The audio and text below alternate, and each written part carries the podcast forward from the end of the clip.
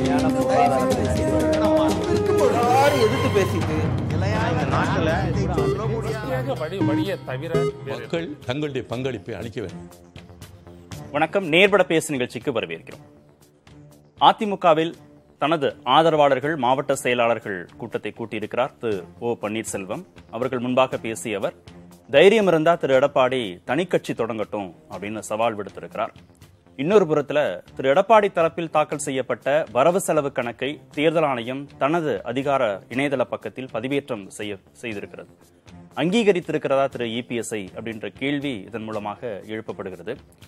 இரு நிகழ்வுகளையும் வைத்து யார் கை ஓங்குகிறது அப்படிங்கிறதா இன்றைய நேர்விட பேசுவின் தலைப்பு. இபிஎஸ்ஐ அங்கீகரித்த தேர்தல் ஆணையம் ஆவேசம் காட்டும் ஓபிஎஸ் அதிமுகவில் யார் கை ஓங்குகிறதுன்னு பேச இருக்கிறோம் ஓபிஎஸ் ஆதரவாளர் திரு சுப்ரத்னம் பங்கேற்றிருக்கிறார். வழக்கறிஞர் திரு அக்னீஸ்வரன் இணைந்திருக்கிறார். மூத்த பத்திரிகையாளர் திரு மணி பங்கேற்றிருக்கிறார். அரசியல் விமர்சகர் திருமிகு நடிகை கஸ்தூரியும் இணைந்திருக்கிறாங்க. விருந்தினர்கள் அனைவருக்கும் வணக்கம். திரு மணி நேற்று திரு ஓபிஎஸ் பேசின பேச்சை நீங்க கவனிச்சிருப்பீங்க. இதுவரைக்கும் இல்லாத ஒரு உடல் மொழி அவர்கிட்ட வெளிப்பட்டுச்சு. ரொம்ப தன்னம்பிக்கை வெளிப்பட்டுச்சு. ஒருமையில பேசினார் திரு இபிஎஸ்ஐ நோக்கி. பல கேள்விகள் கேட்டிருக்கார். தைரியம் இருந்தா துணிச்சல் இருந்தா நீங்க தனிக்கட்சி தொடங்கி வீதிக்கு வாங்க மக்களை சந்திங்க அப்படின்னு சொல்லியிருக்கிறார். இது எதெல்லாம் வெளிப்படுத்துது நம்ம புரிஞ்சுக்கணும் அவருடைய பேச்சு வந்து எதை வெளிப்படுத்துது? நீங்கள் சொன்னது போல அக்ரஸிவ் போஸ்டரிங் எடுக்கிறார் அவர். அவர் நேற்று கூட்டம் கூட்டு அதே நேரத்தில் வந்து சென்னையில் ஒரு மிகப்பெரிய ஆர்ப்பாட்டத்தை எடப்பாடி தலைமையில் அதிமுக நடத்தி காட்டியிருக்கிறது. எலெக்ஷன் கமிஷனில் நீங்கள் உங்கள் துவக்க உரையில் குறிப்பிட்டது போல எலெக்ஷன் கமிஷனில் எடப்பாடி தரப்பில் தாக்கல் செய்யப்பட்ட அந்த வரவு செலவு கணக்குக்கான அங்கீகாரம் என்பது எடப்பாடி தரப்புக்கு அந்த ஃபேக்ஷனுக்கான ஒரு அங்கீகாரமாகத்தான் நான் பார்க்கணும். ஒரு ஒரு அட்வான்டேஜ் ஏர்லி அட்வான்டேஜ் அது வந்து. ஒரு இப்போதைக்கு அது ஒரு அது ஒரு ஃபர்தர் அட்வான்டேஜ் நம்ம எடுத்துக்கலாம். ஏன்னா இன்றைக்கு வந்து கட்சி வந்து எடப்பாடி கையில தான் அதிகபட்ச அதிகபட்சமான அதிமுகவினர் இருக்கிறார்கள் என்பதுதான் பரவலான புரிதல். ஏன்னு கேட்டிங்கன்னா இப்போ ரொம்ப கரெக்டாக சொல்கிறதுனா வந்து இன் சென்ஸ் அதாவது வந்து ரொம்ப ஷார்ப்பாக ஃபோக்கஸ் பண்ணுறதுனா அறுபத்தி ஆறு எம்எல்ஏக்களில் வந்து கிட்டத்தட்ட அறுபத்தி ரெண்டு பேர்னு நினைக்கிறேன். அவங்க வந்து எடப்பாடி பக்கம் தான் நிற்கிறாங்க ஓபிஎஸ் கிட்ட ஒன் டென்த் கூட இல்லை. ரெண்டாவது உச்சநீதிமன்றத்தில் வந்து சென்னை உயர்நீதிமன்ற தீர்ப்பு அதாவது எடப்பாடி அவர்கள் இடைக்கால பொதுச் செயலாளராக தேர்ந்தெடுக்கப்பட்டது செல்லும் என்று அளிக்கப்பட்ட அந்த தீர்ப்புக்கு உச்சநீதிமன்றம் வந்து தடை விதிக்க மறுத்தது என்பதும் வந்து ஒரு மேஜர் அட்வான்டேஜ் தான் எடப்பாடிக்கு ஸோ எம்எல்ஏஸ் கூட இருக்கிறது பெரும்பாலான பொதுக்குழு உறுப்பினர்கள் நிர்வாகிகள் இவர்கள் எல்லாமே இருப்பது வந்து பார்ட்டி வந்து ஆஸ் சச் வந்து என்னுடைய புரிதல் மை அண்டர்ஸ்டாண்டிங் வந்து எடப்பாடி எடப்பாடி கிட்ட தான் இருக்குது. அது வந்து எலெக்ஷன் கமிஷன்ல நேற்றைக்கு வந்து அந்த அது ஆஃப்கோர்ஸ் ஒரு ஒரு ஒரு பெரிய ஸ்டெப்னு சொல்ல முடிய முடியாட்டி இட்ஸ் சிக்னிஃபிகன்ட் ஸ்டெப் தான். அங்கே வந்து அது வந்து அவர்கள் வந்து அங்கீகரித்திருப்பது என்பது வந்து இன்னமும் அவரோட அட்வான்டேஜை வந்து ஸ்ட்ரென்தன் பண்ணியிருக்குன்னு தான் நான் பார்க்குறேன் ஆனா இவ்வளவுக்கு பிறகும் தானே திரு ஓபிஎஸ் உடைய பேச்சுல இந்த உடல் மொழியில மாடுலேஷன்ல இபிஎஸ்ஐ நோக்கி கேட்ட கேள்விகள் எல்லாம் ஒரு துணிச்சல் வெளிப்படுது தைரியம் வெளிப்படுது. அது துணிச்சல் தைரியம்னு என்னால் ஏற்றுக்கொள்ள முடியாது. இட்ஸ் பாஸ்டரிங் அதாவது பாலிடிக்ஸில் வந்து நீங்கள் வந்து உள்ளே இருக்கிறத பலவீனத்தை கூட மறைச்சு தான் நீங்கள் பேச முடியும். சி பரவலான புரிதல் கார்த்திகேயன் இன்னைக்கு வந்து பார்ட்டி வந்து ஏடிஎம்கேன்றது வந்து எடப்பாடி கிட்ட தான் இருக்கு. அப்படித்தான் நான் புரிந்து கொள்கிறேன். நீங்க அறுபத்தி ஆறு சீட்டு ஜெயிச்சு பத்து வருஷம் ஆன்டி இன்கம்பன்சிக்கு பிறகு அறுபத்தாறு சீட்டு ஜெயிச்சு அதில் அறுபத்தி ரெண்டு பேர் தன் கைவசம் வைத்திருப்பது என்பது கோர்ட்டில் வந்து அவருக்கு சாதகமாக தான் ஃபைனல் ஜட்ஜ்மெண்ட் வந்திருக்குது. அன்லெஸ் சுப்ரீம் கோர்ட்டில் இந்த ஜட்ஜ்மெண்ட் ஓவர் டர்ன் ஆகிற வரைக்கும் அவருக்கு தொடர்வதற்கு எந்த விதமான தடையும் இல்லை. ஜனவரி நான்காம் தேதி வழக்கு வர அன்னைக்கு ஒன்றும் பெருசா நடக்க போறது கிடையாது. இன்னொரு விஷயத்தை நாம் புரிந்து கொள்ள வேண்டும். அதாவது வந்து இந்த பிரச்சனை வந்து அடிப்படையில் ஒரு பொலிட்டிக்கல் ப்ராப்ளம் இதற்கு ஓபிஎஸ் ஜுடிஷியல் சொல்யூஷனை தேடுகிறார். ஒரு பொலிட்டிக்கல் ப்ராப்ளத்துக்கு பொலிட்டிக்கல் ப்ராப்ளம் சொல்யூஷன் தான் கிடைக்க முடியுமே தவிர ஜுடிஷியல் சொல்யூஷன் கிடைக்காது கிடைச்சாலும் அது நீடிக்காது. இதுதான் இந்த இந்த இஷ்யூவோட ஃபண்டமெண்டல் ப்ரொக்னாசிஸ் நான் பார்க்குறேன். அதாவது வந்து இது ஒரு இது ஒரு அரசியல் பிரச்சனை. இதற்கு நீதித்துறையின் தீர்வை அவர் நாடுகிறார். அது அவ்வளவு சுலபமாக கிடைக்காது கிடைச்சாலும் நீடிக்காது. ரொம்ப சுருக்கமாக நான் சொல்கிறேன் முதல் ரவுண்டு ஓபிஎஸ் வந்து சுப்ரீம் கோர்ட்டுக்கு போனப்போ அவங்க ஹைகோர்ட்டுக்கு போங்கன்னு திரும்ப அனுப்புனாங்க. உங்களுக்கு நினைவு இருக்கும். அப்ப எடுத்த எடுப்புலயே அந்த bench that was a different bench இப்ப பாக்குற பெஞ்ச்ல அவங்க சொன்ன முதல் வார்த்தை என்னன்னா இட்ஸ் வெரி இன்ட்ரெஸ்டிங் அவங்க என்ன சொன்னாங்கன்னா இது வந்து ஒரு இவங்க பைலாஸ் எல்லாம் மீறிட்டாங்கன்னு நிறைய வாதங்களை அடுக்கும் பொழுது அவங்க என்ன சொன்னாங்க ஜட்ஜஸ் வந்து இது வந்து ஒரு பொலிட்டிக்கல் பார்ட்டியோட இன்னர் மேட்டர் ஒரு உள் விவகாரம் இதில் எப்படி கோர்ட்டு தலையிட முடியும்னு கேட்டாங்க. இதுதான் முக்கியமான ஒரு பாயிண்ட் அதுக்கு பிறகு இங்கே ஹைகோர்ட்டுக்கு வந்துட்டு செகண்ட் ரவுண்டு சுப்ரீம் கோர்ட்டுக்கு போச்சு. செகண்ட் ரவுண்ட் சுப்ரீம் கோர்ட்டுக்கு போயிட்டு இப் கடைசியாக அட்ஜன் ஆகிறதுக்கு முந்தின ஹியரிங்கில் இன்னொரு ஆறு இன்னொரு ஒப்பீனியனை வந்து ஒரு ஜட்ஜு சொன்னார். நாங்கள் பத்து நாள் தள்ளி வைக்கிறோம் அதுக்குள்ளே the ஹீட் வில் சப்சைட் அப்படின்னாரு. சில விஷயங்களில் வந்து நீதிமன்றங்கள் வந்து காலம் தாழ தாழ உங்களுக்கு வந்து அந்த கடுமை வந்து குறையும். சி இது வந்து ஒரு அரசியல் பிரச்சனை. அரசியல் ரீதியாக அதிமுகவுக்குள் தன்னுடைய செல்வாக்கை நிலைநாட்ட முடியாத காரணத்தால் பெரும்பாலான உறுப்பினர்கள் எடப்பாடி தரப்பில் இருப்பதால் நீதிமன்றங்களின் நெடிய படிக்கட்டுகளில் தொடர்ந்து ஏறிக்கொண்டிருக்கிறார் ஓபிஎஸ் ஆனால் ரெட்டலை நமக்கு வந்துடும் நிச்சயமா வந்துடும் அப்படின்னு நம்பிக்கையை வெளிப்படுத்தி அது ரெண்டு தரப்புமே நம்பிக்கையை வெளிப்படுத்துறாங்க. இந்த விஷயத்துல வந்து ரெட்டையில யார் பக்கம் போகுன்றதை யாருமே ஆருடம் எடப்பாடி தரப்பை வெளிப்படுத்துறதுக்கு தான் நீங்க சொல்ற நிறைய ஜஸ்டிபிகேஷன் இருக்கே. இல்ல. நிற- நிறைய சட்டமன்ற உறுப்பினர் இருக்காங்க. பொதுக்குழு அங்கீகாரம் பண்ணிருக்குன்னு எதுவுமே இல்லாத ஓபிஎஸ் வெளிப்படுத்துறது தானே முக்கியம். அதை தான் நான் போஸ்டரிங்ன்றேன் ம்ஹும். சி இது கார்த்திகேயன் ஒரு விஷயம் நம்ம புரிஞ்சுக்கணும். இந்த ரெட்டை இலையை முடக்கிறது முடக்காம போறது இவ்வளவு சொன்ன பிறகும் எடப்பாடி கிட்ட தான் பார்ட்டி இருக்கு நான் சொன்ன பிறகும் கூட வந்து எலெக்ஷன் கமிஷன் ஃப்ரீஸ் பண்ணலாம். தெரியாது நமக்கு. ஏன்னா கடந்த கால வரலாறுல வந்து வெவ்வேறு விதங்களில் வெவ்வேறு விதமான தீர்ப்புகள் வந்திருக்கின்றன.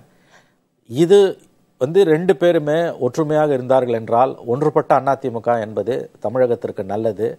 அதுதான் வந்து அவங்களுக்கும் பலன் கொடுக்கும். நேற்றைய பேச்சுக்கு பிறகு அதுக்கு ஏதாவது குறைந்தபட்ச வாய்ப்பு இருக்குன்னு கருதுறீங்களா? வாய்ப்பு குறைவு. பேச்சுக்கு அப்புறம். வாய்ப்பு குறைவு.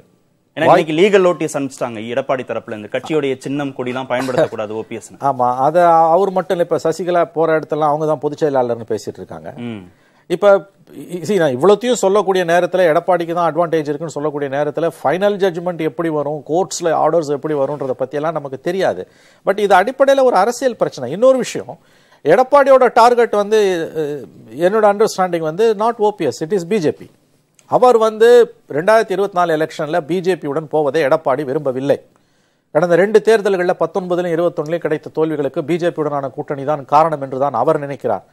ஓபிஎஸ் ஓப்பனா பிஜேபி சப்போர்ட்டரா இருக்கிற காரணத்தால டைரக்டா அவரால வந்து பிஜேபி அட்டாக் பண்றதுக்கு இப்போ முடியல. அதனால ஃபர்ஸ்ட் அவர் ஓபிஎஸ் டார்கெட் பண்றார். அதன் மூலமா அவர் வந்து ரெண்டாயிரத்தி இருபத்தி நாலுல தனியா போக விரும்புகிறார் என்பதுதான் எனக்கு கிடைத்த தகவல். யார்? இபிஎஸ் இபிஎஸ் அவர் வந்து நீங்க சி வி சண்முகத்தோட ஸ்பீச்சஸ் கண்டினியூஸா நீங்க பாருங்க. தேர்தல் தோல்விகளுக்கு பிறகு சி வி சண்முகம் சொன்ன வார்த்தை வந்து நாங்கள் பிஜேபியுடன் சேர்ந்ததால் சிறுபான்மையினுடைய வாக்குகள் காலகாலமாக அதிமுக அந்த வாக்குகள் எங்களை விட்டு போய்விட்டன. நாங்கள் தோல்வி அடைந்தோம்னு அவர் சொன்னார். அதற்கு எதிர்வினை வந்தது. இப்ப ஒரு வாரத்துக்கு முன்னால நெய்வேலி போராட்டத்துல. அப்ப ஒரு வார்த்தை சொன்னார் அவர். வரும் தேர்தலில் திமுக பிஜேபி கூட்டணி அமையும்னு. அது ஆக்சுவலா டிஎம்கே பிஜேபி கூட்டணி அமையும்ன்றது அல்ல அதோட மெசேஜ் அதோட மெசேஜ் ஏடிஎம்கே கூட்டணியில அடுத்த எலெக்ஷன்ல பிஜேபி இருக்காதுன்றத அவர் சொல்றாரு. அதுதான் அதோட மெசேஜ் சோ எப்படி பார்த்தாலும் எடப்பாடி ஃபேக்ஷன் எடப்பாடி பழனிசாமி அவர்கள் அடுத்த தேர்தலில் பாஜகவுடன் பயணிக்க அவர் விரும்பவில்லை. ரெண்டு தேர்தல் ஜெயலலிதா மறைவுக்கு பிறகு எடப்பாடி தலைமையில் தோல்வி அடைந்தார்கள்னு நேற்றைக்கு மீட்டிங்ல கூட பேசியிருக்காங்க. பண்டுட்டு ராமச்சந்திரன் கூட பேசியிருக்கிறார். ஓபிஎஸ் கூட பேசியிருக்கிறார். அதை ஏன் நீங்க இப்படி பார்க்க கூடாது? அது ரெண்டு தேர்தலையும் அவர்கள் பிஜேபியுடன் கூட்டணி வைத்ததுதான் தோற்றார்கள். ரெண்டாயிரத்தி நாலு மக்களவை தேர்தல்களில் ஜெயலலிதா பிஜேபியுடன் கூட்டணி வைத்து ஏழு சீட் கொடுத்தாங்க. நாற்பது சீட் அவங்க தோத்தாங்க. அதற்கு பிறகு நடைபெற்ற அஞ்சு தேர்தல்ல ரெண்டாயிரத்தி ஆறு ஒன்பது பதினான்கு பதினாறு two thousand six assembly nine parliament eleven assembly election fourteen and sixteen அஞ்சு தேர்தலையும் அவங்க பிஜேபியோட சேரல. வேற ஜெயலலிதா மறைவுக்கு பிறகு இரண்டு தேர்தல்களில் அதிமுக தோற்றதற்கு பாஜகவுடனான கூட்டணி தான் காரணம் என்று நீங்கள் ஏன் பொருள் கொள்ளக்கூடாது? அப்படித்தான் எடப்பாடி நினைக்கிறார் என்று நான் புரிந்து கொள்கிறேன். திரு எடப்பாடியுடைய மனசாட்சியாக Thiru C V Shanmugam Bhuvanagiri MLA Arulmozhi Thevan இப்போ திரு திருத்தணி ஹரி இதெல்லாம் இவங்கலாம் பேசுறாங்கன்னே வச்சுக்கோ. அண்ணாமலையே இந்த போராட்டத்துல ஏன் கலந்துக்கல? நெய்வேலி போராட்டத்துல கோயம்புத்தூர் அன்னு அன்னூர் போராட்டத்துல எல்லாம் கலந்துக்கிறாங்களேன்னு கேக்குறாங்க. பிரதமர் மோடி காதுக்கு எட்டும் வரை இந்த போராட்டம் வந்து இருக்கணும் தீவிரமடையணும்லாம் பேசுறாங்க. ஆனா இந்த முடிவு இருக்குல்ல அதிமுக கூட்டணியில பாஜக வேணாங்கிற முடிவை வந்து திரு எடப்பாடி எடுத்தா போதுமா? அது பாஜக எடுக்க வேண்டிய முடிவா இருக்காதா? எடப்பாடி உறுதியாக நிற்கும் பட்சத்தில் பாஜகவால் ஒரு கட்டத்திற்கு மேல் எடப்பாடியை பணிய வைக்க முடியாது. முடியாது. கண்டிப்பாக முடியாது. ஆனால் எடப்பாடி தரப்புல சில அதிருப்தி குரல்கள் அவருக்கு எதிராக கிளம்பலாம். எடப்பாடியோட இன்று ஆதரவாக இருக்கக்கூடிய ஓரிருவர் அவருக்கு எதிராக திரும்பலாம். அந்த வாய்ப்பு இருக்கிறது. ஆனால் என்னுடைய புரிதல் நான் சொல்றேன் மை அண்டர்ஸ்டாண்டிங் எனக்கு என்னோட சோர்சஸ் அண்ட் மை அண்டர்ஸ்டாண்டிங் வச்சு நான் சொல்றேன். அடுத்த தேர்தலில் அவர் பாஜகவுடன் பயணிக்க விரும்பவில்லை. இருபத்தி நாடாளுமன்ற தேர்தலுக்கே சொல்றீங்க. நாடாளுமன்ற தேர்தலுக்கு அவர் பயணிக்க விரும்பவில்லை பாஜகவுடன். அது இருபத்தி ஆறில் மறுபடியும் தோல்வியில் தான் போய் முடியும். ஏன்னா என் மாச சிறுபான்மையினர் வாக்குகளை தான் இழந்ததற்கு காரணம் இரண்டு தோல்விகளுக்கு காரணம் பிஜேபியுடன் பயணப்பட்டதுதான் என்று அவர் கருதுகிறார்.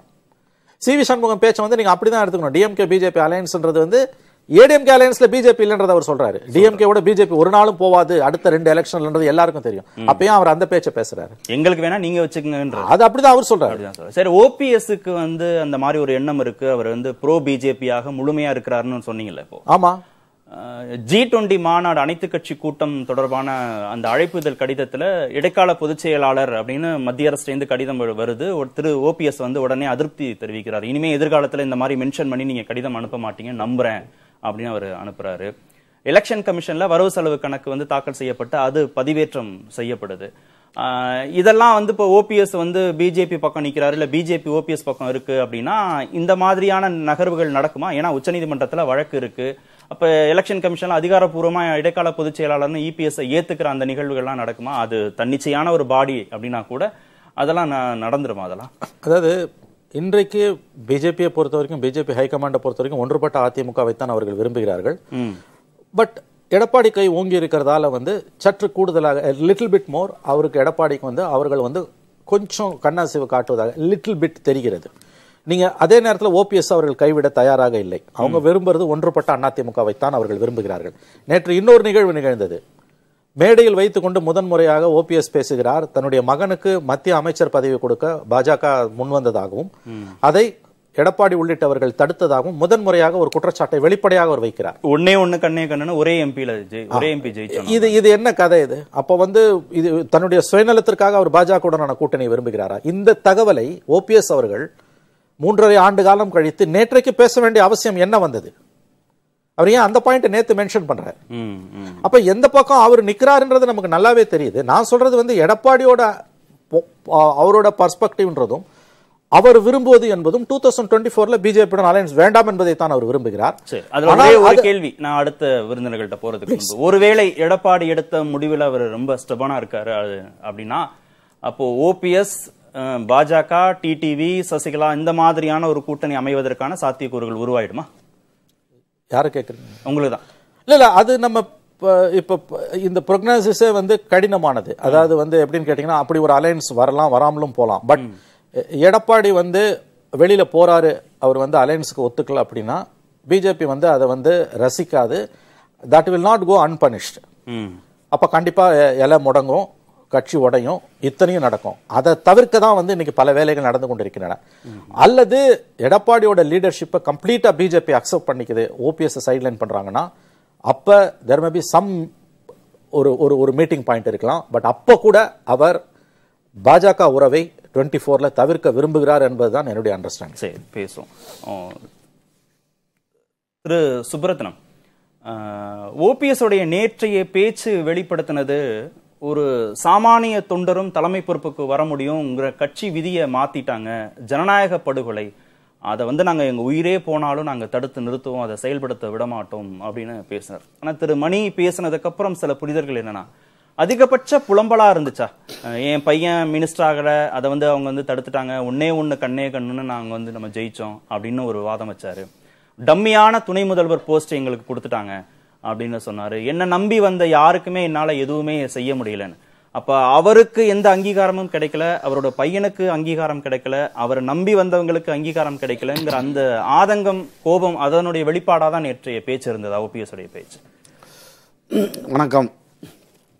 அதை புலம்பல் என்கிற வார்த்தை பொருத்தமான வார்த்தையாக இருக்காது. கடந்த காலத்தில் இவ்- இழைக்கப்பட்ட இத்தனை இடர்பாடுகளையும் தாங்கி கொண்டு கட்சியினுடைய ஒற்றுமை அம்மா உயிரை கொடுத்து காப்பாற்றிய அமைத்து கொடுத்த அந்த ஆட்சியை மீண்டு இருக்கக்கூடிய நான்கரை ஆண்டுகளுக்கும் கொண்டு செலுத்த வேண்டும். வெற்றிகரமாக நடத்தி காட்ட வேண்டும் என்ற அடிப்படையில் நான் பல்வேறு தியாகங்களை செய்தேன் என்று கடந்த கால வரலாற்றை சுட்டி காட்டுவதற்காக நிகழ்வுகளை சுட்டி காட்டுவதற்காக அவர் சொன்னாரே தவிர அது புலம்பல் என்கிற அவர் தான் வரலாறா இல்ல. அவருக்கு டம்மியான போஸ்ட் கிடைச்சிருச்சு. அவர் அப்படி இருந்த- அவரே வரலாறாக அதிமுகவின் வரலாறாக இருக்க. கடந்த கால நிகழ்வுகளை கடந்த கால நிகழ்வு இப்படி இடர்பாடுகள் இருந்தாலும் மனக்குறைகள் இருந்தாலும் நான் எதையும் வெளிக்காட்டிக் கொள்ளாமல் அம்மா அமைத்து கொடுத்த உடல்நிலை பாதிக்கப்பட்டு உச்சகட்டமாக பாதிக்கப்பட்டு குற்றுயிரும் கொலையுருமாக இருந்து இரண்டாயிரத்தி பதினாறாம் ஆண்டு தேர்தலை அவர்கள் எதிர்கொண்டு அமைச்சு கொடுத்த ஆட்சி ஆறு மாதத்துக்குள் பறிபோய் விடக்கூடாது. இந்த ஆட்சியை நீடிக்க செய்து முழு நாலரை ஐந்து ஆண்டு காலம் இந்த ஆட்சியை அம்மா அமைத்த ஆட்சியை நீடித்தது என்ற என்ற வரலாற்றை உருவாக்குவது தான் அம்மாவுக்கு செய்யக்கூடிய நன்றி கடனாக இருக்கும் என்ற அடிப்படையில் இத்தனையும் தாங்கிக் கொண்டேன் என்ற ஒரு உணர்வு என்ற உணர்வை வெளிப்படுத்தினார். அவருடைய மகனுக்கு நிகழ்வுகளில் ஒன்றாக சொன்னார். முப்பத்தி ஒன்பது நாடாளுமன்ற நாற்பது பாண்டிச்சேரி உட்பட ஒன்றே ஒன்று ஜெயிச்சது நாடாளுமன்ற அது லோக்சபா எம்பியாக அவர் ஜெயிச்சதன் காரணமாக குறிப்பாக பாரத பிரதமர் நான்கு தொகுதிகளுக்கு அன்றைக்கு பிரச்சாரத்துக்கு தமிழ்நாட்டுக்கு வந்தாலும் ஜெயிச்ச ஒரே தொகுதி தேனி என்ற வடி- என்ற அடிப்படையில் இளைஞராக ரவீந்திரநாத் இருந்த காரணத்தினால் அவர்களை விரும்பினார்கள். Prime minister himself wanted to in into is ministry அதை செயற்கையாக தடுத்த ஒரு நிகழ்வுகள்லாம் நடந்தது என்ற செய்தி பழைய செய்தியை நேற்றைய தினம் எப்படி பிரச்சனைகள் உருவானது எதையெல்லாம் நான் தாங்கிக் கொண்டேன் பொறுத்து கொண்டேன். தர்ம யுத்தத்தில் உடன்பாடு ஏற்பட்ட பொழுது அவர்கள் வேலுமணி திரு வேலுமணி தங்கமணி அவர்கள் வந்து என்னென்ன உத்தரவாதம் எல்லாம் கொடுத்தார்கள் ஏதேனும் நிறைவேற்றப்பட்டதா உங்களில் இருக்கக்கூடிய பலருக்கு மனக்குறை உண்டு இருந்தாலும் உங்களுக்காக வேண்டிய சொல்லிக் கொடுக்க தயாரில்லை என்ற அடிப்படையில் சொன்னார். ரொம்ப முக்கியமா என்ன சொன்னார்னா கட்சி விதியை மாத்திட்டாங்க. நிரந்தர பொதுச் செயலாளருங்கிற பொறுப்பை வந்து நம்ம ஜெயலலிதாவுக்கு மட்டும் வச்சுட்டு நம்ம இதயத்துல அதெல்லாம் சுமந்திருக்கோம். அந்த விதியை வந்து சர்வாதிகாரத்தின் உச்சத்துக்கு போய் நான் வச்சதுதான் எல்லாம் சட்டம் அப்படின்னு சொல்லி ஜனநாயக படுகொலை பண்ணிட்டார் திரு எடப்பாடி பழனிசாமின்னு அவர் சொன்னாரு. சரி அப்போ நீங்க சாமானிய தொண்டனும் சாதாரண தொண்டரும் தலைமை பொறுப்புக்கு வரலாங்கிற ஒரு கட்சி விதியை பத்து மாவட்ட செயலாளர்கள் முன்மொழியணும் பத்து மாவட்ட செயலாளர்கள் வழிமொழியணும்னு சொல்லி மாத்திட்டாங்களே இது எப்படி எல்லாராலையும் முடியும்னு கேட்கிற கேள்வி நியாயமானது. ஆனா ஒருங்கிணைப்பாளர் இணை ஒருங்கிணைப்பாளர்னு ரெண்டு போஸ்ட உருவாக்கி அதுவும் ஒரே ஒரு ஓட்டு போட்டு ரெண்டு பேரையும் ஏத்துக்கிட்டு எலெக்ஷனே நடத்தாம அதுவும் ஒருத்தர் நாமினேட் பண்ண வந்த வேட்பு வேட்புமனு தாக்கல் பண்ண வந்தவரையும் தடுத்து எலெக்ஷனே நடக்காம நீங்களே வந்து அறிவிச்சாச்சு. அந்த அந்த அந்த நகர்வுகள் நடந்ததையும் நம்ம வந்து பார்த்தோம். அந்த மாதிரி ஒரு விதியை மாற்றுவதற்கு வந்து எப்படி திரு ஓபிஎஸ் ஒத்துக்கிட்டார்? அது ஜனநாயக படுகொலை இல்லையா? அது சாதாரண தொண்டர் தலைமை பொறுப்புக்கு வர்றதை தடுக்கலையா? இல்ல அந்த இது அந்த ஒரு ஒரு ஒரு ஒரு தொண்டர் தாக்க வந்த செய்தி வந்து திருமதி சசிகலா அம்மையார் அவர்கள் இருந்த காலகட்டத்தில் அம்மாவுடைய மறைவிற்கு பிறகு நடந்த செய்தி. இவர்களுக்கு ஒற்றை ஓட்டில் தேர்ந்தெடுத்த அந்த அமைப்பு தேர்தல் ஒருங்க டிசம்பர் டிசம்பர் மாதம் ஒன்னாம் தேதி நடந்த தேர்தலை ஒட்டி நடந்த சம்பவம் அது கிடையாது. அது ஒரு தவறான தகவல்.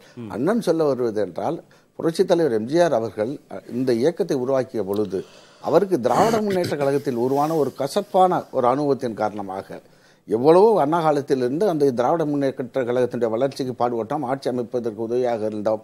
ஆனால் கணக்கு கேட்டோம் என்ற ஒரு சூழல் வந்தவுடன் அதிரடியாக நீக்கக்கூடிய ஒரு உணர்வு அவர்களுக்கு எப்படி வந்தது என்றால் பொதுக்குழு உறுப்பினர்கள் தன்வசப்படுத்திக் கொண்டு அன்றைய முதலமைச்சர் ஒரு சிலரை வைத்துக்கொண்டு உடனடியாக நீக்கினார். அந்த அந்த ஒரு சூழல் அந்த ஒரு இக்கட்டான ஒரு சூழல் எதிர்காலத்தில் நம் கட்சியில் வந்துவிடக்கூடாது என்பதற்காகத்தான் மற்ற இயக்கங்கள் எல்லாம் தலைவரை நியமித்து மற்ற பொறுப்புகள்லாம் நியமித்த பொழுது தேர்தலுக்கு வரும். ஆனால் இங்கே மற்ற இயக்கங்கள்லாம் கீழே இருந்து செல்லும். ஆனால் புரட்சித் தலைவர் எம்ஜிஆர் என்ற என்ன செய்தார் என்றால் அடிமட்ட தொண்டர்களால் பொதுச் செயலாளர் என்பவர் அதிமுக வரலாற்றில் அப்படி எங்கேயாவது அடிமட்ட தொண்டர்கள் தலைமை எம்- எம்ஜிஆருக்கு அப்புறம் ஜானகி முதலமைச்சர் ஆனாங்க அதுக்கப்புறம் ஜெயலலிதா வந்தாங்க.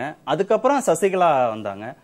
அப்படிதானே? அதுக்கப்புறம் ஐந்து ஆண்டுகள் இவங்களே வந்து விதிகளை திருத்திக்கிட்டு ஒரு முறை. அதிகாரத்துக்கு யார் வந்திருக்காங்களோ அவங்க அப்படி அப்படியே தக்க வச்சிருக்காங்களே தவிர நீங்க சொன்ன மாதிரி. சாமானிய தொண்டர் எங்கேயாவது. வந்திருக்காங்களா? அதிமுக வரலாறு. ப்ளீஸ் me to ஸ்பீக் ஐந்து ஆண்டுகளுக்கு ஒரு முறை அமைப்பு தேர்தல் நடத்த வேண்டும் என்பதுதான் கட்சியுடைய விதி விதி. அதன்படி அம்மா காலத்திலும் சரி புரட்சித் தலைவர் காலத்திலும் சரி ஐந்து ஆண்டுகளுக்கு ஒரு முறை கட்சி தே- தேர்தல் முறையாக நடத்தப்பட்டு வந்தது. எப்படி என்றால் அங்கு தலைவர் புரட்சித் தலைவர் எம்ஜிஆரும் புரட்சித் தலைவர் அம்மா அவர்களும் மாஸ் லீடர்ஸ். அவர்கள்தான் இந்த இயக்கத்துடைய உயிர். அவர்கள் தான் இந்த இயக்கத்துடைய முகம். அவர்கள் தான் இந்த இயக்கத்துடைய அத்தனை ஒரு மையப்புள்ளி. அப்படி இருக்கிற பொழுது ஒரு தொண்டன் என்றைக்கு தலைவர் வேட்புமனு தாக்கல் செய்வார் அல்லது என்றைக்கு அம்மா வேட்புமனு தாக்கல் செய்வார் என்று அது ஒரு திருவிழாவாக எதிர்பார்த்து அன்றைக்கு முன்மொழியப்பட்டு அவர்கள் their story is entirely different அவங்க மாஸ் லீடர். இபிஎஸ் ஓபிஎஸ் காலத்துல அது மாறுச்சா? நடைமுறை மாறுச்சா? இல்ல இபிஎஸ் ஓபிஎஸ் காலத்தில் அந்த நடைமுறை மாறவில்லை. இருவரும் அதே அடிப்படையில் தான் தொண்டர்களால் தான் ஒருங்கிணைப்பாளர் இருவரும் இரண்டு அமைப்புகளும் அதாவது ஓபிஎஸ் இபிஎஸ் இருவரும் இணைந்த பிறகு ஒரே ஓட்டுல. ஒரே ஓட்டு தான். ஒருங்கிணைப்பாளருக்கும் agreement was made by which Amma should be declared as the eternal general secretary of the party என சொல்லி இருவரும் இணைந்த அந்த பொதுக்குழுவில் ஏகமனதாக தீர்மானம் நிறைவேற்றப்பட்டு அந்த தீர்மானத்தை இப்பொழுது எதற்கு எடுத்தாலும் பேசுகிறாரே முன்னாள் வருவாய்த்துறை அமைச்சர் சகோதரர் இவர் நம்முடைய உதயகுமார் அவர்தான் அந்த தீர்மானத்தை வாசிக்கிறார். பெரு பெருத்த கரவொலி மிகப்பெரிய வரவேற்பு அந்த தீர்மானம். எனவே நிரந்தர பொதுச் செயலாளர் என்பது அம்மாவுக்காண்டி வைக்கப்படுகிறது. அந்த இடம் அண்ணா இயக்கத்தை ஆயிரத்தி தொள்ளாயிரத்தி நாற்பத்தி ஒன்பதில் ராபின்சன் பெங்கால் உருவாகின பொழுது நான் கண்டதும் கொண்டதும் ஒரே தலைவர் அவர் தந்தை பெரியார் தான். எனவே என்றைக்கும் தலை எனக்கு தலைவர் தந்தை பெரியார் தான். எனவே அந்த தலைவர் பதவி என்பது தந்தை பெரியாருக்காக வேண்டி நான் அது ஒதுக்கப்படுகிறது. என்றைக்கும் தலை அந்த தலைவர் என்றால் அது தந்தை பெரியார் தான் என்று திராவிட முன்னேற்ற தலைவர் இல்லாத நிலை நீங்க. சவால் விட்டீங்கல்ல இல்ல சார், அதே- அதே I- இல்ல அது பழைய பழைய வரலாறு பேசப்பட்ட அதோட சார், அதோட ஜெயக்குமார் பதில் சவால் விட்டிருக்காரு ஓ- பன்னீர்செல்வம் முன்னேற்ற கழகம்னு தொடங்குவதற்கு அவர் தயாரா இருக்காரா. சார் எதுக்கு sir where is the need இப்ப அண்ணன் வந்து சொன்னாரு எடப்பாடிக்கு என்ன நீட் இருக்கு? அண்ணன் இருக்கு நான் வர்றேன். அண்ணன் வந்து அண்ணன் வந்து வந்து சொன்னாரு இது டிவிஷன் இது ஹைகோர்ட் ஆர்டர்ல வந்து எடப்பாடி பழனிசாமி கிளியர் சிட் கொடுத்து chit கொடுத்துட்டாங்கண்டு it is not the case please go through paragraph forty nine இந்த division bench order Edappadi Palaniswami EPS writes to letter to the election commission stating that I am relinquishing post of the the joint of the party thereby the coordinators post is also lapses இது என்ன? இதை விட ஒரு அரசியலில் வந்து ஒரு கேலிக்கூத்தான. நான் பதவி விலகுவதால் அவருடைய பதவி காலாவதி ஆகி விடுகிறது என்று எழுதிவிட்டு எழுதி எழுதி அவர் சொல்கிறார் டிவிஷன் பெஞ்ச் ஆர்டரில் வழக்கு நம்முடைய நீதி அரசர்கள் திரு துரைசாமியும் திரு மோகன் அவர்களும் சுந்தர் மோகன் அவர்களும் மிக தெளிவாக எழுதுகிறார். எடப்பாடி இப்படி ஒரு கடிதம் தேர்தல் ஆணையத்துக்கு எழுதி இருக்கிறார் நான் பதவி விலகியதனால் ஓபிஎஸ் பதவி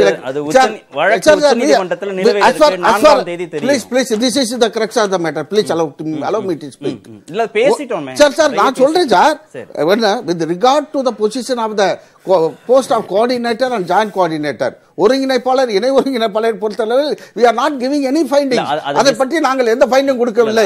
இதை வந்து decide பண்ண போறது தானே. Sir that should be decided இந்த மெயின் சூட் மூல வழக்கில் தான் அதற்கு தீர்வு காணப்பட வேண்டும் என்று அங்கே ஒரு ஒரு தொங்கல் விட்டு சென்றது தான். இன்றைக்கு நாங்கள் உச்சநீதிமன்றத்திற்கு எங்கள் நாங்கள் எடுத்து எனவே வந்து அப்புறம் ஏன் வழக்கு நடத்த விட மாட்டேன்றீங்க? நாங்க நடந்த ஒரே ஒரு விஷயம். ஏன் அவகாசம் கேட்டே இருக்கீங்க? தயவு செய்து நீதிபதிகள் கேட்டாங்களே. Karthikeyan sir your learned friend of mind please allow me to speak இல்ல இல்ல. நான் ஆன்சர் பண்றேன் ஆன்சர் பண்றேன். மூன்று முறை எல்லா இதுவரை விருந்தினர்களுக்கும் நான் போகணும்ல. ப்ளீஸ் ப்ளீஸ் மூன்று முறை மூன்று முறை இந்த வழக்கு உச்சநீதிமன்றத்தில் எடுத்துக்கொள்ளப்பட்டது முதல் நானும் வழக்கறிஞர் என்ற முறையில் அண்ணன் ஓபிஎஸ் அண்ணன் அவர் மாண்புக அண்ணன் ஓபிஎஸ் அண்ணனுடைய வழக்கறிஞர் குழுவில் நானும் முக்கியமானவனாக இருக்கிறேன். அந்த வகையில் நான் நீதிமன்றத்திலே இருந்தேன்.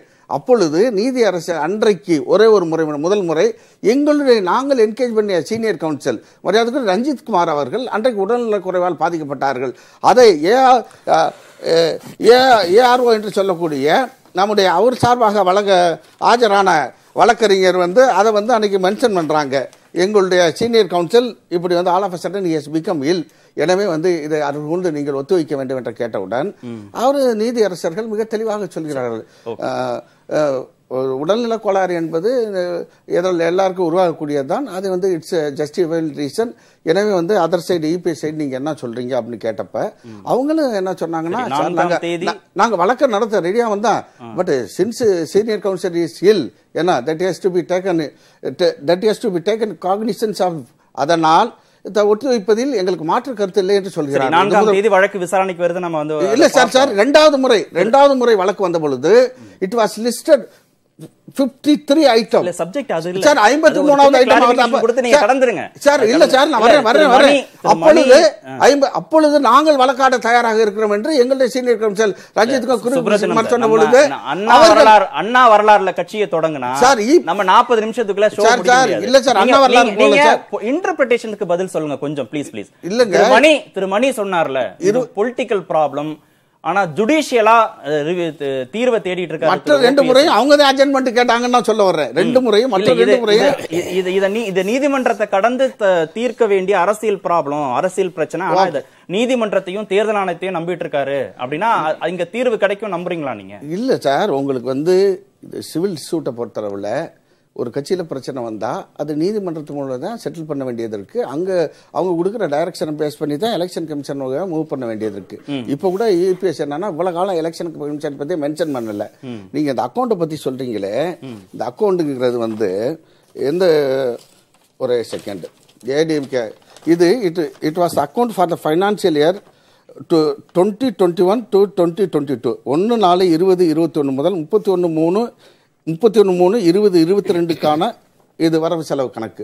ஒவ்வொரு அரசியல் கட்சியும் ஆண்டுக்கு ஒரு முறை ஏப்ரல் மாதம் தாக்கல் செய்ய வேண்டும். இடைக்கால பண்ணிருக்காரு please it was on it was on undisputed period இந்த அக்கௌண்ட்டை வந்து யாரும் தெரியுங்களா? நவம்பர் மாசமே நான் இந்த இந்த ஆண்டுக்கான ஃபைனான்சியல் இயருக்கான இருபது இருபத்தொன்று இருபத்தி ரெண்டுக்கான இந்த இதை வந்து ஓபிஎஸ் அண்ணே பொருளாளராக இருக்கக்கூடிய பொருளாளர் என்ற வகையில் அவர் தான் கையெழுத்து போட்டு ஆடிட்டருக்கு அனுப்புறாரு. அதை இப்போ எடுத்து இவங்க வந்து அக்டோபர் மாதம் வந்து இவங்க எலெக்ஷன் கமிஷனுக்கு அனுப்பிச்சிருக்காங்க. இந்த எலெக்ஷன் கமிஷனை பொறுத்தவரை தேர் ஆர் டூ டிவிஷன்ஸ் ஒரு டிவிஷன் என்ன பண்ணால் கட்சிகளோட அமைப்பு ரீதியான பிரச்சனைகள் எம்எல்ஏ எம்பிகள் இன்னொன்று அக்கௌண்ட் சைடு பார்க்குறப்ப அந்த இதில் வந்து ஒரு வந்து தெளிவாகவே சொல்லியிருக்காரு. இந்த ஒரு செகண்ட் நான் with in connection with the above, we enclose here with the annual audit report and copy of the financial statement for the year 2021-22. Kindly acknowledge the receipt. Kindly acknowledge the receipt. இல்ல நீங்க been இடைக்கால பொதுச் செயலாளர்னு mention பண்ணி ஏத்திருக்காங்க ஏத்திருக்காங்க அதுல. Sir ஆனா யார் கையெழுத்து போட்ட அக்கௌண்ட் சார்? பொருளாளருங்க முன்னாடி ஓபிஎஸ் என்ன சப்மிட் பண்ண அக்கௌண்ட் அதை வந்து ஓபிஎஸ் என்ன எந்த உங்களுக்கு வெங்கட்ராமன் அன்கோன்னு எங்களுடைய இயக்கத்தினுடைய அஹ், இதா இருக்கக்கூடிய ஆடிட்டரா இருக்கக்கூடியவர்கிட்ட நவம்பர் மாசமே சப்மிட் பண்ண ரிப்போர்ட் சார். அதை வந்து தே- தேர்தல் ஆணையம் திரு. எடப்பாடி பழனிசாமி அங்கீகரித்ததாக எடுத்துக்கொள்ள முடியாது. கட்டாயம் எடுத்துக்கொள்ள முடியாது. இந்த தலைப்பை அங்கீகரித்தது என்ற தலைப்பில் இருந்தே நான் மாறுபடுகிறேன். எனவே நான் ரெண்டு விருந்தினர் காத்திருக்காங்க. எட்டு இருபத்தஞ்சாச்சு திரு. அக்னேஸ்வரன். சவாலை ஏத்துக்கிறீங்களா? தனி கட்சி தொடங்கணும்னு திரு எடப்பாடி பழனிசாமிக்கு சவால் விடுத்திருக்கிறார். செல்வாக்கு நிரூபிக்கட்டுமே வீதிக்கு வந்து மக்களை தொண்டர்களை சந்திக்கட்டுமே அப்படின்னு. புதிய தலைமுறை தொலைக்காட்சி நேயர்களுக்கு வணக்கம். அதாவது சார் நேற்று நடந்தது மாவட்ட செயலாளர்கள் கூட்டம். அதுல வந்து தனி கட்சி தொடங்கி பார்க்கட்டும் அப்படின்னு சொல்லி சொல்றாங்க. நான் கேட்கிறேன் தனி கட்சி ஏன் திரு எடப்பாடி கா பழனிசாமி தொடங்க வேண்டும்? அவர் வந்து வேற கட்சியிலிருந்து வந்தவரா? ஆகவே வந்து இன்னைக்கு ஒன்றுக்கு ரெண்டு பொதுக்குழுவை கூட்டி நீதிமன்றத்தின் பாலும் நீங்கள் போட்ட பதினோரு வழக்குலையும் அவர் வந்து ஆஜராகிறாரு. அவருடைய வழக்கறிஞர்கள் ஆஜ ஆஜராகிறாங்க. தொடர்ந்து வழக்கு நடத்திட்டு இருக்கிறார் ஒன்று நீதிமன்றம் என்ன சொல்லுது? சரி பொதுக்குழு நடத்தலாம். இது தடை இல்லைன்னு சொன்னாங்களா இல்லையா?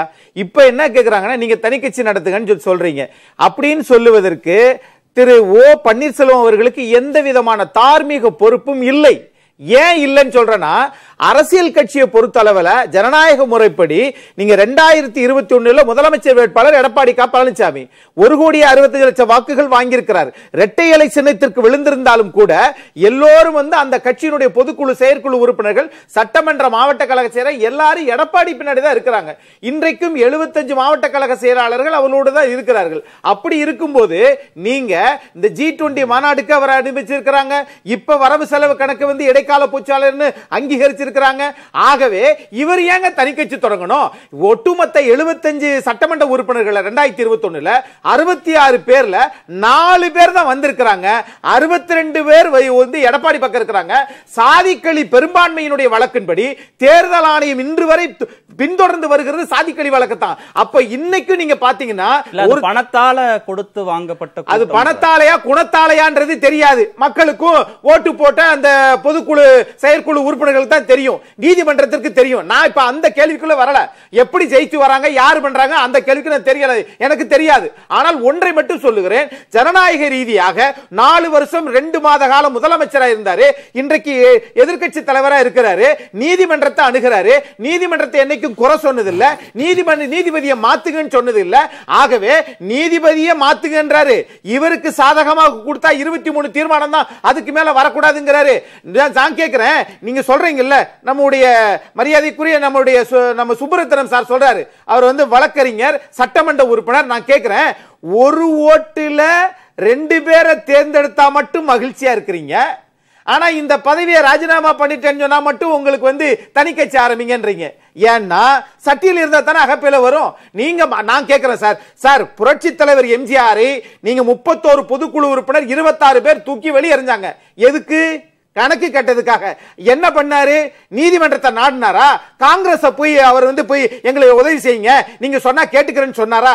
இல்லை. மக்கள் மன்றத்தை நாடினார். அதே மாதிரி தான் செல்வி ஜெயலலிதா அம்மாவும் நேரம் வந்து மக்கள் மன்றத்தை நாடினாங்க. வழக்கு இருந்தது. ரெட்டலை முடக்கப்பட்டது.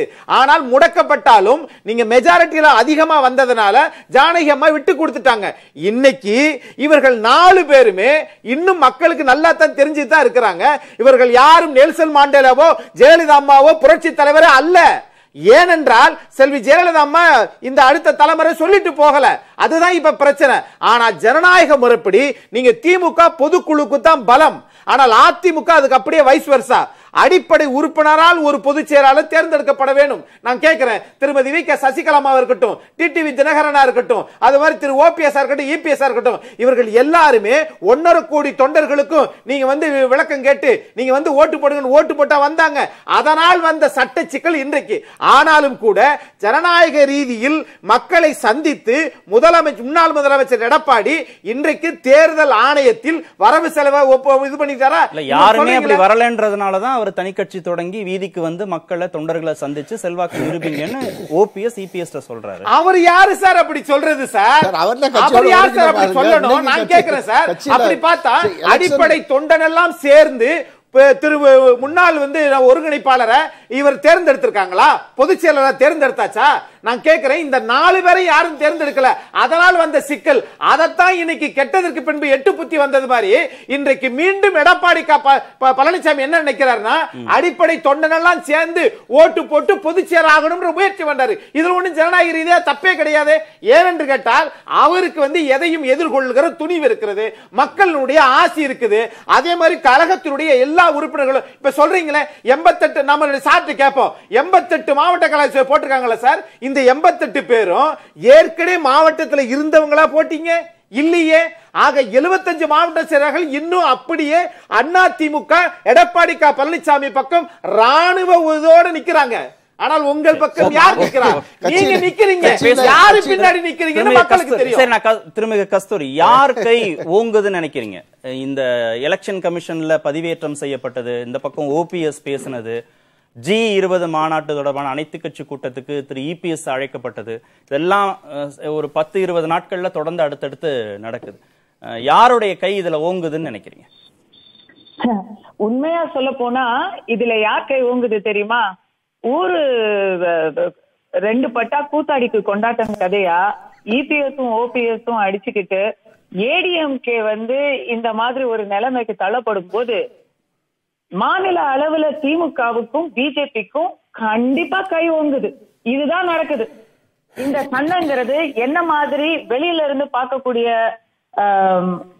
அப்சர்வேஷன் ஒரு பார்வையாளரா எடுத்துக்கிட்டாலும் சரி இல்ல அம்மா ஜெயலலிதாவுடைய ஒரு ரசிகையா எடுத்துக்கிட்டாலும் சரி எங்களுக்கெல்லாம் இது ரொம்ப ஒரு அன்பிளசன்ட் அண்ட் அன்பார்ச்சுனேட் ஈவெண்ட் தான் நான் பாக்குறேன் அக்னேஸ்வரன் அவர்கள் சொன்ன மாதிரி மணி அவர்கள் சொன்ன மாதிரி மெஜாரிட்டி ஜனநாயக முறை நம்பர் இப்படி எந்த விதத்துல பார்த்தாலுமே இபிஎஸ் அவர்களுடைய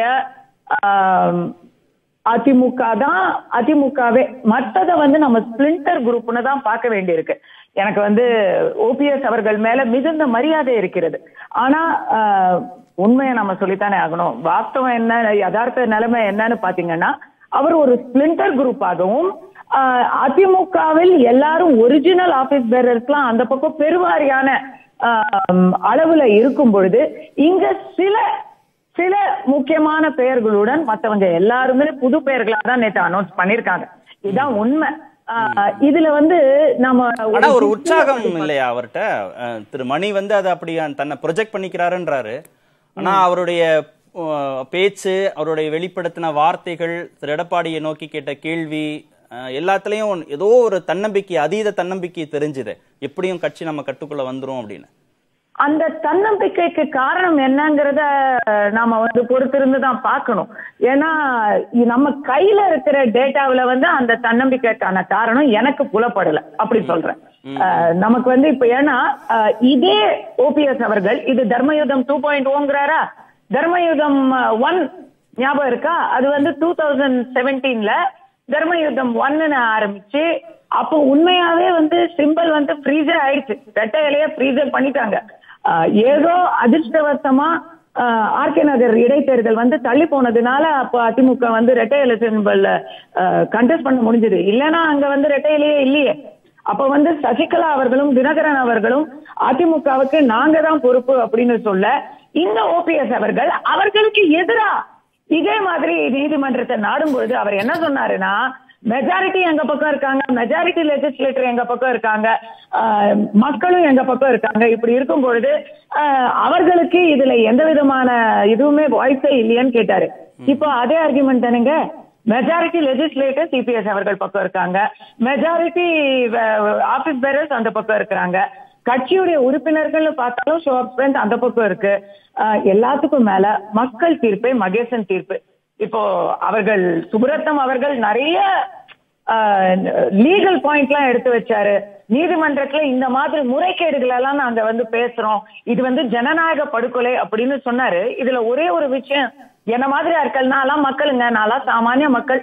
எங்களுக்கு என்ன தெரியுது தெரியுமா? மக்கள் தீர்ப்பே மகேசன் தீர்ப்பு. அதை எப்படி முடிவு பண்ணீங்க? மக்கள் தீர்ப்பு இல்ல மக்கள் சப்போர்ட் திரு எடப்பாடிக்கு தான் இருக்குன்னு? இல்லங்க நான் இன்னும் அதை முடிவு பண்ணல. நான் சொல்றேன் மக்கள் தீர்ப்பே மகேசன் தீர்ப்பு. இது வந்து மக்கள் கிட்ட யார் போறாங்களோ எந்த அளவு ஸ்ட்ராங்கா போறாங்களோ அவங்க கிட்ட தான் இருக்கு. அதுக்கு தானே அழைக்கிறாரு. ஒரு நிமிஷம் முடிக்கிறேன்.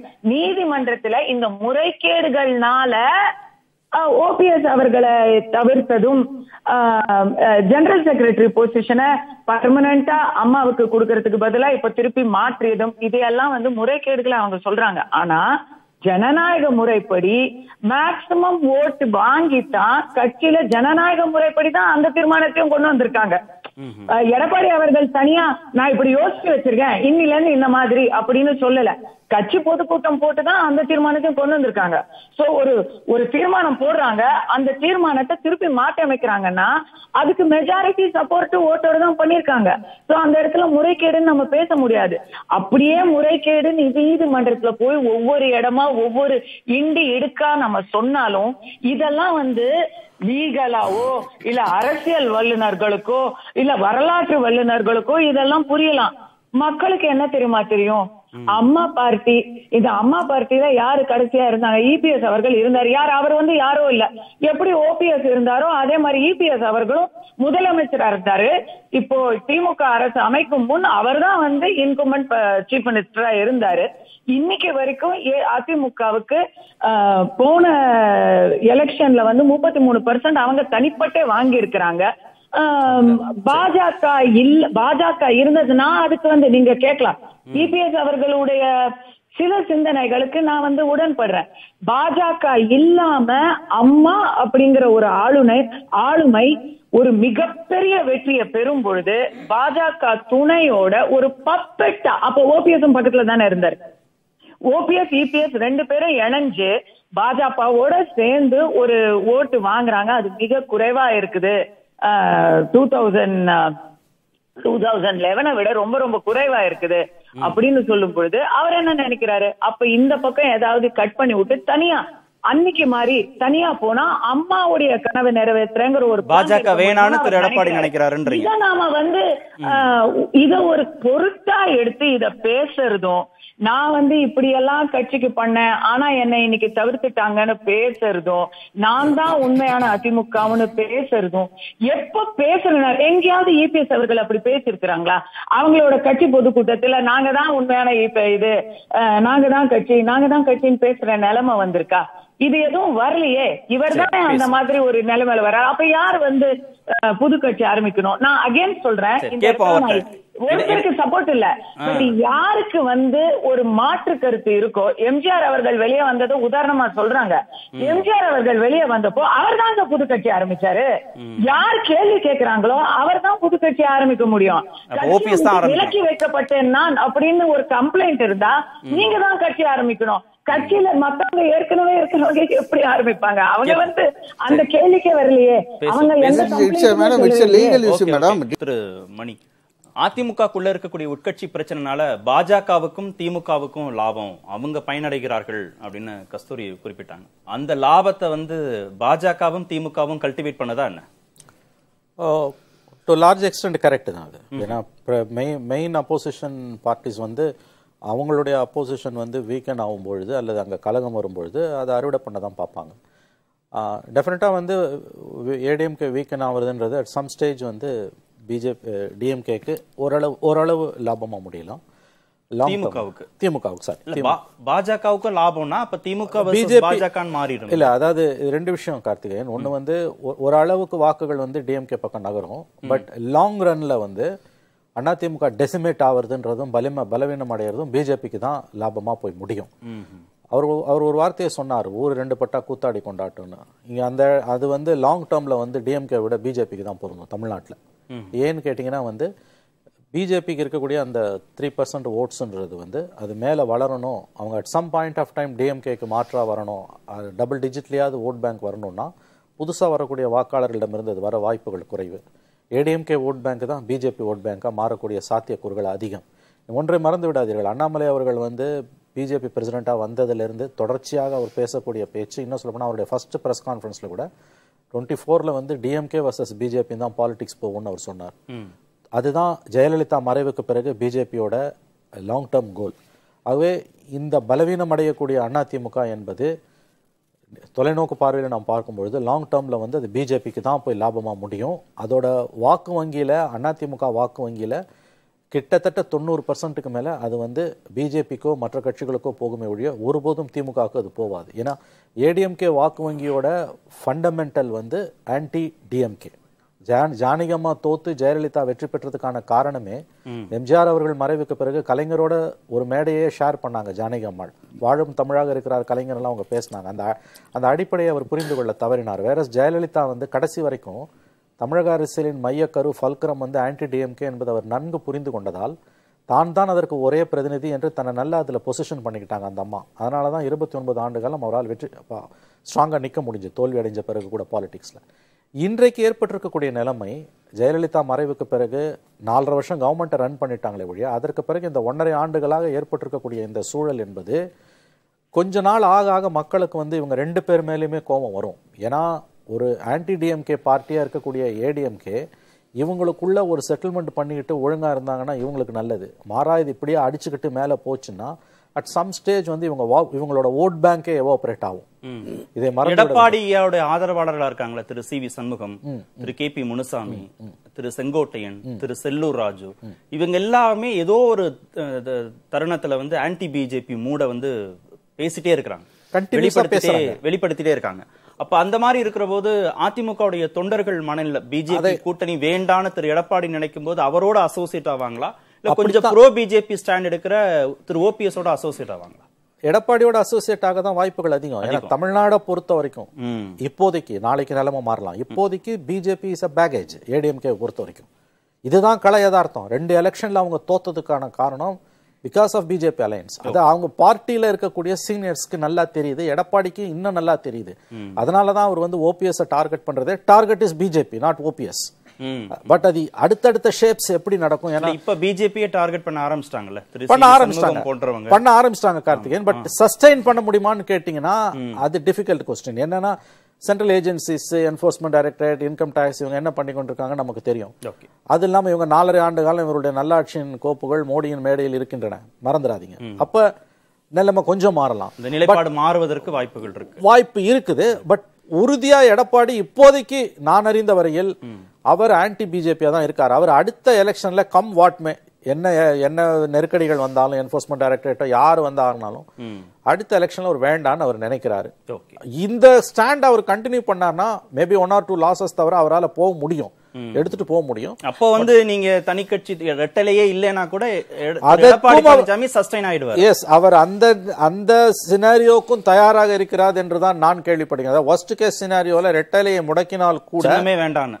எஸ் டுவெண்ட்டி ஃபோர் எலெக்ஷன்ல பிஜேபி வேணான்ற முடிவில் தான் அவர் இருக்கிறார் என்பதுதான் my understanding okay Thiru Subrathnam அதிமுகவை பொறுத்த வரைக்கும் ஆன்டி டிஎம்கே ஓட்டு தான் கை கொடுக்கும். இன்னொன்னு தமிழ்நாடு அரசியல் களம் இப்போதைக்கு ஆன்டி பிஜேபிங்கிற மூட்ல இருக்கு. ரெண்டு நிலைப்பாட்டையும் ஸ்ட்ராங்கா எடுக்கக்கூடிய திரு எடப்பாடி பக்கம் தான் அதிமுகவுடைய தொண்டர்கள் அசோசியேட் ஆவாங்க அப்படின்னா ரெட்டலையே இல்லாம கூட ஒரு செல்வாக்கு மிக்க தலைவராக அவர் வருவதற்கான சாத்தியக்கூறுகள் இருக்கு. பெரும்பாலான நிர்வாகிகள் அவர் பக்கம் இருக்கிறாங்கன்னா அவர் எப்படியும் சஸ்டைன் ஆவார்னு தானே தோணுது. எல்லாரும் பேசுறத வச்சு பார்க்கும்போது. சார் அதற்கான வாய்ப்பே இல்லை சார். ஓபிஎஸ் அண்ணன் மரியாதைக்குரிய அண்ணன் மூத்த பத்திரிகையாளர் மணி அவர்களும் மரியாதைக்குரிய திருமதி கஸ்தூரி அவர்களும் சொன்ன கருத்துகளுக்கு நான் வந்து பதில் சொல்லி ஆக வேண்டும். ஓபிஎஸ் என்ன ஆரம்பத்திலிருந்தே சொல்லிட்டு வர்றது நம்ம ஒற்றுமையாக இருந்த காலத்திலேயே ஆட்சியில் இருந்த பொழுதே நடைபெற்ற இருபத்தி ரெண்டு தொகுதிகளுக்கான இடைத்தேர்தல் இருபது தொகுதி சரிபாதி திமுக வெற்றி பெற்றது. நம்முடைய அத்தனை அதிகார பலத்தையும் பயன்படுத்தி இன்னும் வசதி வாய்ப்புகள்லாம் பயன்படுத்தி அதற்கு பிறகு நடந்த உள்ளாட்சி ஊரக உள்ளாட்சி தேர்தலில் பெரும் அறுபது சதவீதம் திராவிட முன்னேற்ற கழகம் கிட்டத்தட்ட மாவட்ட கவுன்சிலர்கள் பார்த்தீங்கன்னா எல்லாமே அவங்க திமுக வந்துருச்சு. அதற்கு பிறகு இப்போ திமுக ஆட்சிக்கு வந்த பிறகு நடந்த நகராட்சி மாநகராட்சி தேர்தல்களில் பார்த்தீங்கன்னா தொண்ணூற்றி ஐந்து சதவீதத்துக்கு மேல். இப்போ வேலுமணி சொல்கிறீங்களே எஸ்பி வேலுமணி பரவலாக பேசப்படுறாரு. அவருடைய நூற்றி ஐம்பது கவுன்சிலர்ஸில் மூணே மூணு ஜெயிச்சிருக்காங்க சார். திண்டுக்கல்ல அதே மாதிரி நாலு ஜெயிச்சிருக்கு சார் மாநகராட்சியில். இப்படி வந்து பிலோ ஆவரேஜ் பெர்ஃபார்மன்ஸ் இருக்குது நம்ம இது இந்த சூழலில் ஒற்றுமையாக இருந்த காலத்திலேயே கட்சி இயக்கம் பின்னடைவு சந்தித்த நிலையில் அதற்குத்தான் பல பேர் திருமதி சசிகலா அம்மையாரை நோக்கி செல்கிறார். அது நோக்கம் அல்ல ஊர் அவங்க சொன்ன மாதிரி ஊர் ரெண்டு பட்டால் கூத்தாடி கொண்டாட்டம் என்பவர்கள் நம்முடைய ட்ரெடிஷனல் ஓட் ஓட் பேங்கை காப்பாற்ற வேண்டிய இக்கட்டான தருணத்தில் நாம் இருக்கிறோம். ஒரு சில எம்ஜிஆர் அம்மா கட்டி காத்த அந்த ஓட் பேங்க் அது எந்த வகையில் சிதறிவிடக்கூடாது எனவே அனைவரையும் ஒன்று சேர்த்து அனைவரையும் ஒன்றிணைத்து நாம் வந்து ஒரு யுனைடெட் ஃப்ரெண்டா ஏடிஎம்கே இஸ் யுனைடெட் பார்ட்டி அதில் ஸ்பிளிட் இல்லை. அந்த அடிப்படையில் நம்ம திமுகவை எதிர்கொண்டாத்தான் நாம் எதிர்பார்க்கக்கூடிய எலக்டரல் விக்டரி வில் பி பாசிபிள்ங்கிறது தான் ஓபிஎஸ் என்னோட ஸ்டாண்டு திருமதி கஸ்தூரி அவர்கள் இன்னொன்று சொன்னாங்க. கோர்ட்டவே தட்டுறீங்களே கோர்ட்டில் சுப்ரீம் கோர்ட்ல முத முத இந்த வழக்கு அப்பீல் பெட்டிஷன் ஓபிஎஸ் கொண்டு போனப்ப அவங்க என்ன சொன்னாங்கன்னா இபிஎஸ் சைடில் அரியம்மா சுந்தரம் அவர் ஒரு பாயிண்ட்டை வச்சாரு. Majority majority we are not consider about the majority our concern is only about whether the general council was conducted in accordance with the bylaws of your party. அதற்கு that will be the crux of the matter. Sir. December ரெண்டு இருபது இருபத்தி ஒண்ணுல தேர்தல் நடந்தப்ப it was for a period of five years இருபது இருபத்தி ஆறு வரை. எனவே ஒருங்கிணைப்பாளர் இணை ஒருங்கிணைப்பாளர் இருபது இருபத்தி ஆறு வரை அந்த பதவி நீடிக்கிறது. ஆனால் சூழ்ச்சியின் காரணமாக சூட்சமம் செய்து திடீரென ஒற்றை தலைமை என்ற குரலை எழுப்பி முதல் நாள் சேலத்தில் சொல்கிறார் யார் சொன்னது? இது பைத்தியாரத்தனம் இரட்டை தலைமை தான் இல்ல, அப்படி கஸ்தூரி- சொல்லிட்டு மறுநாள் வந்து இப்படி வந்து கேட்டு- இல்ல, இது- இந்த- இந்த- என்ன டிக்டட்டோரியல் வே இது நீ இது நீதிமன்றத்துடைய முடிவுக்கு விட்டுருவோம். ஜெனரல் கவுன்சில் படி முடிவெடுக்கப்பட்டதா இல்லையான்றத நம்ம நீதிமன்றத்தின் முடிவு இல்ல அவங்க. கஸ்தூரி சொன்னாங்களே கஸ்தூரி கேட்டாங்களா? நீங்க எம்ஜிஆர் அதிருப்தி அடைகிறாரு திமுக மேல. அவர் வந்து நீங்க வெளியில போய் நீங்க கட்சி தொடங்கன்னா அவர் வந்து திரு கருணாநிதியை பார்த்து சொல்லல. அவர் வெளியே வராரு அவர் கட்சி தொடங்கி தன் செல்வாக்க நிரூபிக்கிறார். அப்போ திரு ஓபிஎஸ் தானே வெளியில வந்து கட்சி தொடங்கி செல்வாக்க நிரூபிச்சிருக்கணும். அவர் ஏன் எடப்பாடியை பார்த்து தனி கட்சி இல்ல இல்ல இல்ல மேடம். இல்ல இல்ல இல்ல. இல்ல இல்ல. சார் இல்ல இல்ல. Correct correct where comes the question of OPS coming out still he the post of coordinator according to the law இன்னைக்கு இருக்கிற டிடிவி தினகரனும் அதானே சார் செஞ்சாரு இல்ல சார் இன்னைக்கு இன்னைக்கு எலெக்ஷன் கமிஷன் வெப்சைட் படி எலெக்ஷன் கமிஷன் படி பதிவு படி ஓபிஎஸ் தான் பொருளாளரா இருக்கார். இது ஒருங்கிணைப்பாளரா இருக்காரு பொருளாளரா இருக்காரு. அவர் எதுக்கு சார் எதுக்கு எதுக்கு எதுக்கு சார்? இல்ல இல்ல இல்ல ஆட்டோகிராஃப் இல்ல தன்னிச்சையாக தன்னிச்சையாக சர்வாதிகார போக்கில் ஒரு தலைவரை நான் நீக்கிவிட்டேன் என்று அறிவிப்பது யாராலும் ஏற்றுக்கொள்ள முடியாது. எனவே நாங்கள் இது வந்து ஒரு உரிமை போராட்டம். எங்களுடைய என்ன- ஏன் ஏன் அவருக்கு அவருக்கு அவர் மேல நம்பிக்கை இருக்கு. அவர் அவர் துரோகம் அவருக்கு துரோகம் செஞ்சிருக்காங்கங்கறத அவர் வெளிப்படுத்துறாரு. அவர் ஏமாற்றப்பட்டிருக்காங்கறத வெளிப்படுத்துறாரு. சர்வாதிகாரத்தின் உச்சத்துல எடப்பாடி போயிட்டாருன்றதும் சொல்றாரு. ஜனநாயக படுகொலை பண்ணியாச்சு. அப்புறம் என்ன சார் இருக்கு? ஒரே பேர்ல கட்சி தொடங்கி பெரிய ஆளாயிரம் அதுக்கு என்னங்க சார்? எதுக்கு நாங்க போகணும்? நாங்க எதுக்கு போகணும்? கட்சி எங்களோட சார். கட்சியோட கட்சியோட ஒருங்கிணைப்பாளர் ஓபிஎஸ் சார். அந்த கேள்வி அவர் கேட்க மாட்டாரா? ஆமா. அது வந்து let the நாலாம் தேதி இல்ல சார். நாங்க. என்ன சொல்றேன்னா முரண்டு முட்டை வருகின்ற ஆட்டை கட்டி போட்டு விட்டு மற்ற ஆடுகளை மேய்த்து நல்லபடியாக மேய்த்து நாங்கள் கொண்டியில் அடைப்போம். நல்ல மேய்ப்பராக நல்ல மேய்ப்பராக அண்ணன் ஓபிஎஸ் இருந்து இந்த இயக்கத்தை வழிநடத்துவார் இல்ல, நேத்து நல்ல- மேய்ப்பராக கிறித்துவ மாதம் எனவே நான் நல்ல செய்தி சொல்கிறேன். நல்ல மேய்ப்பராக இருந்து மாண்புக அண்ணன் ஓபிஎஸ் இந்த இயக்கத்தை தலைமை தாங்கி அம்மாவுடைய கனவை நிறைவேற்றக்கூடிய வகையில் நிச்சயமாக. ஆட்சி அமைப்போம். கஸ்தூரி நேற்று ஓபிஎஸ் பேசும்போது ஒத்துமையா இருக்கணும்னு சொல்றோம். உலகத்திலே ஒரே ஒருத்தர் தான் ஒற்றுமையாலாம் இருக்க வேண்டியதில்ல அப்படின்னு அவர் சொல்றாருன்னு திரு எடப்பாடி பழனிசாமியே சொல்ல நல்ல விஷயம் தானே. ஒத்துமையா இருந்தா அதிமுக இன்னும் பலப்படும் தானே. எல்லாரும் ஒண்ணு சேரும் போது கட்சியோட வாக்கு சதவீதம் சிதறாம இருக்கும் தானே. நல்ல விஷயம் தானே அது? இதுல ஒரு கான்ஃபிளிக்ட் இருக்கு. மக்களுடைய பார்வையை நான் சேர்த்து சொல்றேன். அவர் ஒற்றுமைன்னு சொல்லும் பொழுது இபிஎஸ் ஓபிஎஸ்ங்கிறத தாண்டி சசிகலாவையும் அம்மையார் சசிகலா அம்மையார் அவர்களையும் சேர்த்து சொல்றாரு. எல்லாரும். சேர்ந்து முன் போல TTV யும் இருக்கணும் அப்படிங்கிற மாதிரி அவர் சொல்றாரு. ஆனா அந்த இடத்துலதான் அங்க கான்ஃபிளிக்டே வருது. அவங்க ஏழு சதவீதம் ஓட்டு இருக்கு மேடம். தர்ம நேரம் குறைவு. எனக்கு கொஞ்சம் சான்ஸ் கொடுங்க. தர்ம யுத்தம் நடத்தினது ஓபிஎஸ் அவர்கள் தான். சசிகலா அவர்கள் இருக்கவே கூடாதுன்னு சொல்லி அமமுக தோன்றுவதற்கு காரணமாக ஒரு ஃபவுண்டர் அந்த கட்சிக்குன்னு சொன்னா அது ஓபிஎஸ் அவர்கள் தான். இப்ப அவங்க ரெண்டு பேரும் ராசி ஆயிட்டாங்க. அது வந்து ஒரு சாதி அரசியலாகவும் பதவி அரசியலாகவும் சந்தர்ப்பவாத அரசியலாகவும் மற்ற ஒரு ஜாதி அரசியல் சொல்லாதீங்க அப்புறம். எடப்பாடி கிட்ட. அவர் அவர் அத ஒற்றுமைன்னு சொல்றதா? ஜாதி அரசியல்ங்கிற கடுமையான வார்த்தை சார். மாறுறதுன்னு சொல்றதா மக்களை தங்கமணி, வேலுமணி இருக்குது, என்ன அரசியல்? ஏன் ஏன் அந்த வார்த்தையை பயன்படுத்தினீங்கன்னு கேக்குறாரு மேடம் ஜாதி வார்த்தை அரசியல்ங்கிற எடப்பாடி இல்லங்க எடப்பாடி. இல்லங்க எடப்பாடி எடப்பாடி தங்கமணி வேலுமணி இருக்கிறது என்ன அரசியல் அதுதான் அதுதான் அக்மார்க் ஜாதி அரசியல் என்பதுதான் தொண்டர்களுடைய எண்ணப்பாடு மக்களுடைய. அவங்கள பேச- எவ்வளவுன்னு நிரூபிக்க வேண்டி வரும். அதனால என்ன தெரியுமா வசதி? இன்னைக்கு ஏற்கனவே யாரு எந்த கட்சி இப்ப திமுகவை பாத்தீங்கன்னா ஓபிஎஸ் அவர்களையோ ஓபிஎஸ் அவர்களை சார்ந்த அணியினரையோ ஒரு வார்த்தை கூட சொல்றதே இல்ல. அவங்க full and full already Annamalai பிஜேபின்னு concentration போயிடுச்சு. கொஞ்சம் அப்பப்போ இபிஎஸ் குரூப்ல ஜெயக்குமார் அவர்களுக்கு வேலுமணி அவர்களுக்குன்னு ஏதோ பதில் சொல்லிக்கிட்டு இருக்காங்க. அது அந்த பதில் கூட அந்த ஒரு கான்சென்ட்ரேஷன் கூட ஓபிஎஸ் குரூப்ல இருக்கிறவங்க மேல அவங்க திமுகவே அப்படி விரும்புதா. திமுக வெர்சஸ் பாஜகன்னு வர்றதுக்கு திமுகவே விரும்புதுன்னு சொல்ற மாதிரில இருக்கு. எனக்கெல்லாம் தமிழ் அதிமுக அனுதாபியா இருந்தா இந்த பதவிக்காகவோ இல்ல ஈகோக்காகவோ இல்ல ஏதோ ஒரு நீதிமன்ற முறைகேடுக்காகவோ ஜனநாயக படுகொலை கட்சி கட்சி சார்பில் ஒரு ஏதோ ஒண்ணுக்காகவோ இதையெல்லாம் விட்டுட்டு உங்களுக்கு கட்சி தானே முக்கியம்? கட்சி தான் முக்கியம் அப்படின்னு வந்து கட்சி பணி செஞ்சா மட்டும்தான் அவங்களை இந்த இடத்துல நிறைவு கருத்தை ஒத்துக்க முடியும். எடுத்துக்கிறேன் ஓகே நிறைவு கருத்தை எடுத்துக்கிறேன். நேரம் கடந்துடும் திருமணி ஒரே ஒரு சின்ன இன்டர்பிரேஷன் திமுக அப்படி விரும்புதா? பாஜக திமுகங்கிற அந்த நரேட்டிவ் செட் ஆகிறதுக்கு விரும்புதா அப்படி?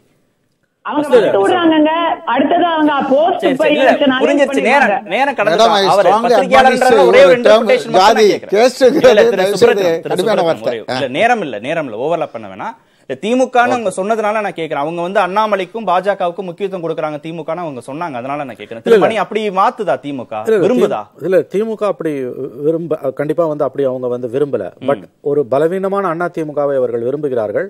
அதே நேரத்துல வந்து தங்களுக்கு போட்டியாக பாஜக வந்து விடக்கூடாது. களம் வந்து டிஎம்கே வர்சஸ் பிஜேபின்னு மாறுறத அவங்க இப்ப விரும்பல. திமுக விரும்பல. கண்டிப்பா இப்ப விரும்பல. பட் அண்ணா திமுக பலவீனம் அடைவதை கண்டிப்பாக திமுக ரசிக்கத்தான் செய்யும்.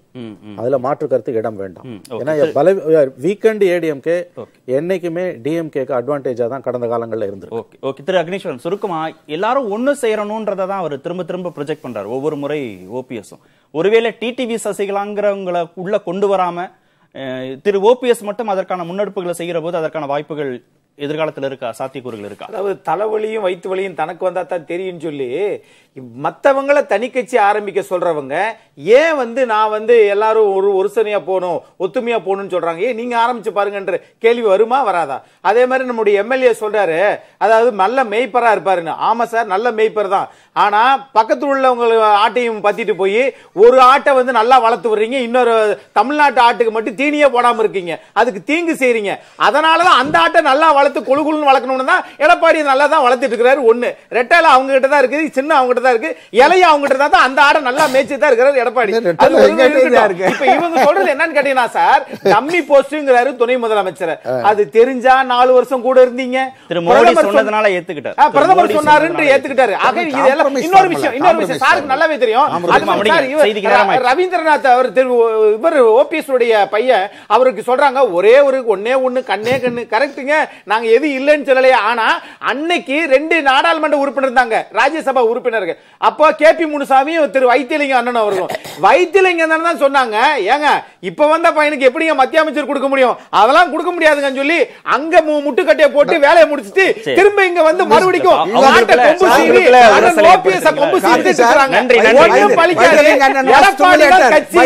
எடப்பாடி தான் துணிவானவர். ஓபிஎஸ் பணிவானவர். அரசியலுக்கு துணிவுதான்